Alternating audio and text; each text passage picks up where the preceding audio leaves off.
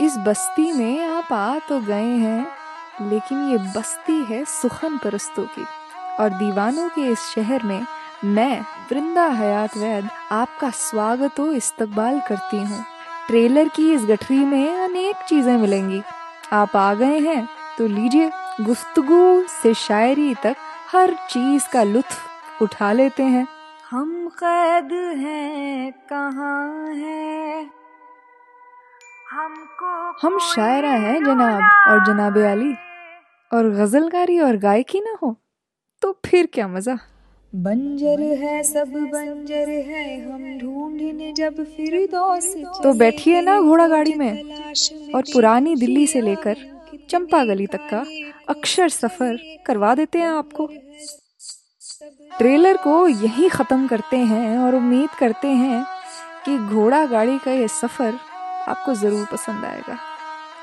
सुखन, ज़िंदा रहे।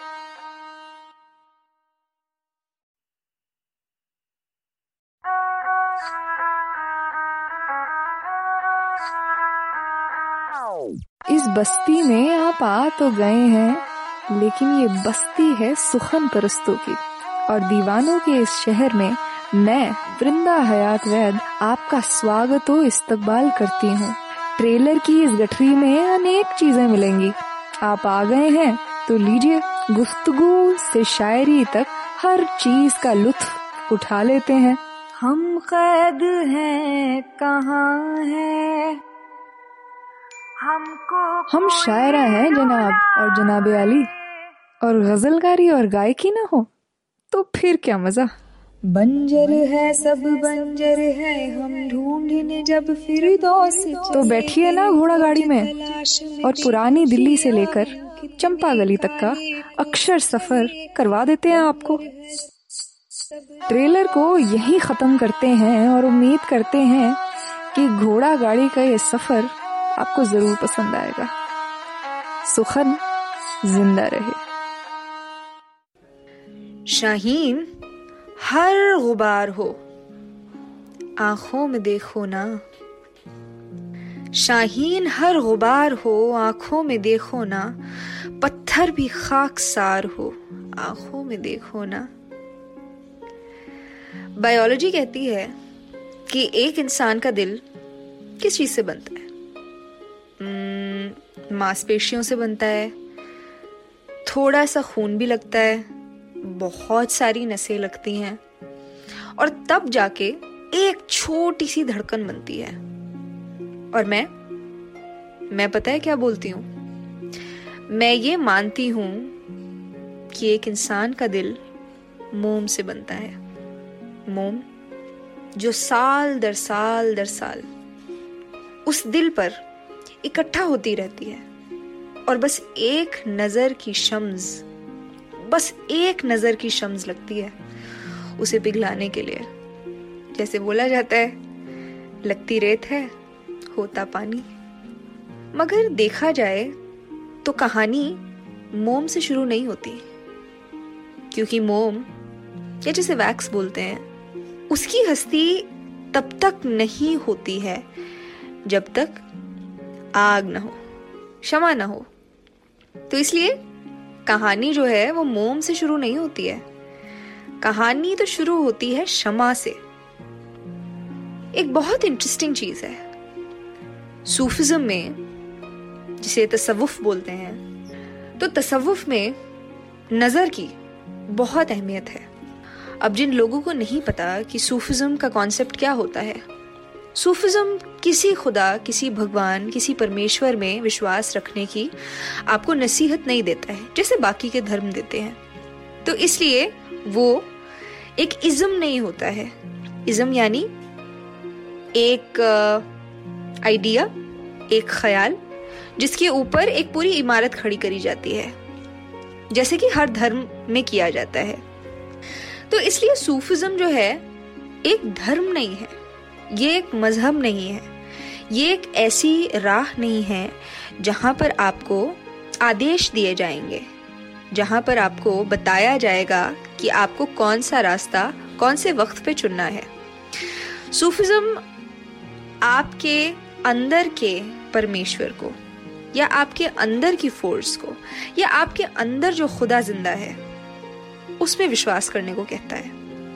तो सूफिज्म में ना नज़र की बहुत अहमियत होती है। अब आप पूछेंगे कि ऐसा क्यों होता है? ये समझना बहुत ज़रूरी है कि एक सूफी कौन होता है। हर सच्चा कलाकार और हर ईमानदार इंसान एक सूफी होता है। ये मैं मानती हूँ, क्योंकि जब आप सूफिज्म को या तसव्वुफ को समझेंगे तो जो एक सूफी होगा ना, उसे अपनी नज़र की न सिर्फ़ अहमियत पता होगी, बल्कि वो अपनी नज़र से ही हर खूबसूरत चीज़ को अंजाम देगा। अब वो कैसे? मैं आपसे एक सवाल करती हूँ। हम में से कितने ही लोग सूफिज्म के पीरो मुर्शिद, जिन्होंने कलाम लिखे हैं, जिन्होंने सूफिज्म का एक रास्ता हमारे लिए डिफाइन किया है, या फिर जिन्होंने म्यूज़िक क्रिएट किया है, इन सब लोगों को हम कितना सुनते हैं? और ये एक बहुत अच्छी बात है कि हम इन लोगों को बहुत सुनते हैं। लेकिन जब हम किसी को सुनते हैं ना तो हमारे दिल में एक बहुत छोटी सी कमसन सी एक उम्मीद होती है कि जब हम किसी को दिल लगाकर सुनेंगे तो इसका मतलब है कि हम उस शख्स को दिल लगाकर समझेंगे भी। मगर ये हमेशा ज़रूरी नहीं होता है कि आप जिसे सुने, आप उसे पूरे तरीके से समझें भी। और ये हम कब समझते हैं? ये हम तब समझते हैं जब हम इस चीज़ का एहसास करते हैं कि उम्र और वक्त इन दोनों चीज़ों से पहले किसी को कुछ नहीं मिलता। बाल तक सफ़ेद नहीं होते। तो ज़िंदगी को समझना तो छोड़ ही दीजिए। और जब आप एक सूफी कलाम सुनेंगे ना तो उसमें नज़र का हर जगह ज़िक्र आएगा। मैं तो पिया सीने ना लगाई रे, मैं तो पिया सीने ना लगाई रे। छाप तिलक सब छीनी रे मुसे नैना मिलई के मुसे नैना मिलई के। ये दोनों ही कलाम हज़रत अमीर खुसरो के हैं, जो कि माना जाता है कि उनसे बड़ा जो है सूफी कोई रहा नहीं है, क्योंकि उन्होंने ही सूफिज्म का रास्ता जो है इंसानियत को दिखाया था। अब सवाल ये उठता है कि क्यों? क्यों हर चीज़ नज़र की बात करती है? क्यों हर चीज़ खालिस इश्क की बात करती है? और इश्क होता क्या है? हर खालिस इश्क। हम पूछते हैं ना खुद से कि सच्चा प्यार क्या होता है? सच्ची मोहब्बत क्या होती है? सच्ची मोहब्बत की इब्तदा उस मकाम पर होती है जहाँ हम नज़र से मोहब्बत फरमाते हैं। उसका मतलब ये है कि खालिस इश्क की शुरुआत नज़र से होती है। कभी तो ऐसा भी होता है कि आप अपनी नज़र से ही किसी को चूम लेते हैं और वो अपनी आँखों से ही अपनी हया या अपनी रजामंदी का ज़िक्र बुलंदी से कर देता है। सोचिए सोचिए, जिस्म की किसी हरकत की ज़रूरत ही नहीं है। किसी को एक चीज़ के लिए जवाब देने के लिए, किसी को एक चीज़ का जवाब देने के लिए। ऐसा कैसे हो सकता है?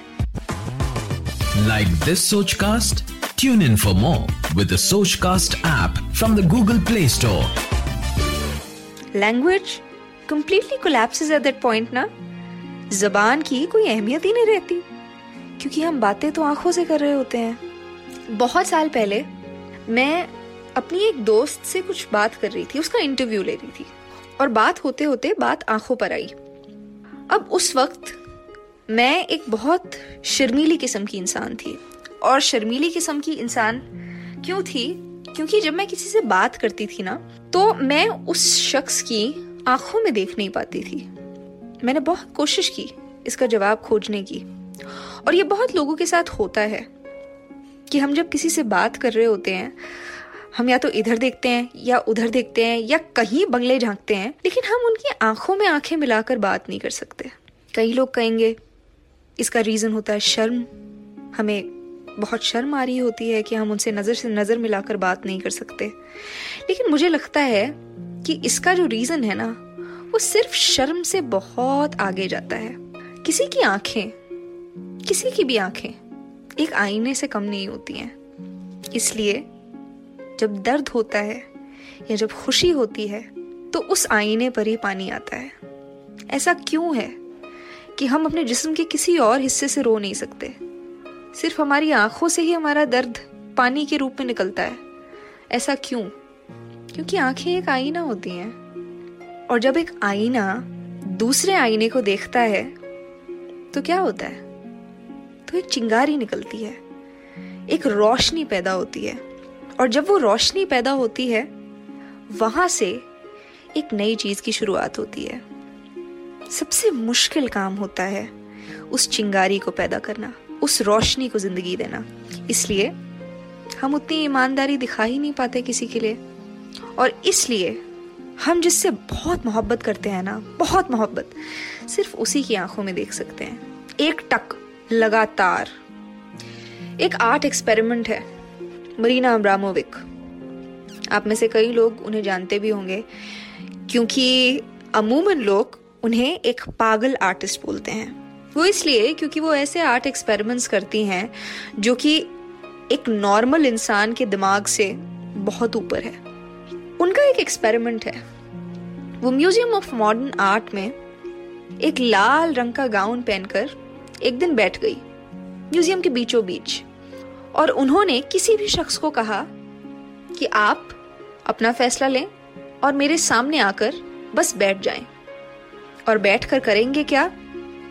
कुछ भी नहीं। आप सिर्फ़ मेरी आँखों में देखेंगे। लगातार। आप आँखें नीची नहीं कर सकते। आप सिर्फ़ मेरी आँखों में देखेंगे। मुझे आपका नाम नहीं जानना, मुझे आपकी कहानी नहीं जाननी, मुझे आपकी ज़िंदगी के हालात नहीं जानने। मुझे सिर्फ़ आपकी आँखों में देखना है। और उन्होंने वही किया। जाने कितने ही लोग उनके सामने आकर बैठे। और अंजाम क्या हुआ? हर शख्स रोया। और ऐसा रोया कि शायद उससे ज़्यादा सच्ची चीज़ इस दुनिया में कभी देखी नहीं जा सकती। लेकिन मज़े की बात यह है कि हर इंसान को रोते हुए देखने के बावजूद भी मरीना अब्रामोविक ने एक आँसू नहीं अपनी आँख से बहने दिया। उन्हें रोना आया ही नहीं। कभी कभी दूसरों को उनकी सच्चाई याद दिलाने के इस गोरख धंधे में हम भूल जाते हैं ना कि हम क्या हैं? हम क्या महसूस कर रहे हैं? हमारी ज़िंदगी के हालात क्या हैं? और फिर आता है एक बवंडर। वही बवंडर उनके उस आर्ट एक्सपेरिमेंट में भी आया, जिनसे वो बहुत प्यार करती थी एक ज़माने में। जिनसे उनकी मुलाकात नहीं हुई थी पिछले कुछ सात, आठ सालों में। म्यूज़ियम ने उन्हें बुलाया और उन्हें उनके सामने बिठा दिया। मरीना को नहीं पता था कि वो आने वाले हैं। और सिर्फ़ दस मिनट, सिर्फ़ दस मिनट लगे उन्हें उनकी आँखों में देख कर रोने में। ये कैसे होता है? हम सिर्फ़ किसी की आँखों में देखकर कैसे रो सकते हैं? ना कोई बात की, ना कोई लफ्स एक्सचेंज किया देर इज़ नो लैंग्वेज तो फिर ये कैसे होता है? मुझे इसका जवाब आपको देने की ज़रूरत ही नहीं है, क्योंकि इसका जवाब हर इंसान के पास है। उसके मोम से बने हुए दिल में कहीं छुप के बैठा हुआ है, और ये वक्त है उसे निकालने का। मैं उस उम्मीद के साथ आपको आज छोड़ के जा रही हूँ कि अपनी नज़र की अहमियत को आप समझेंगे। उसकी सच्चाई को आप समझेंगे। और अपने मोम से बने हुए प्यारे से दिल को कभी पत्थर नहीं होने देंगे। अगर आप मुझसे जुड़ना चाहते हैं तो मैं इंस्टाग्राम पर अवेलेबल हूँ। मेरा हैंडल है वृंदा हयात वैद। उम्मीद है कि इस एक एपिसोड से आप एक तिनका लेकर जाएँगे और उस तिनके से अपनी जगह पर, अपनी ज़िंदगी में एक आशियाना खड़ा करेंगे। और मुझे भी बताएँगे कि आपने उस एक तिनके का क्या किया। मिलते हैं अगली बार। सुखन, ज़िंदा रहे। आशा करते हैं कि आपको ये सोच कास्ट बहुत पसंद आया। अगर कुछ कहना है इसके बारे में तो लिखकर बताइए हमें अपने फेसबुक और इंस्टाग्राम पेज पर सोच कास्ट ढूंढिए। अगर आपको अपनी सोच दुनिया को सुनानी हो तो सोच कास्ट करो। सोच कास्ट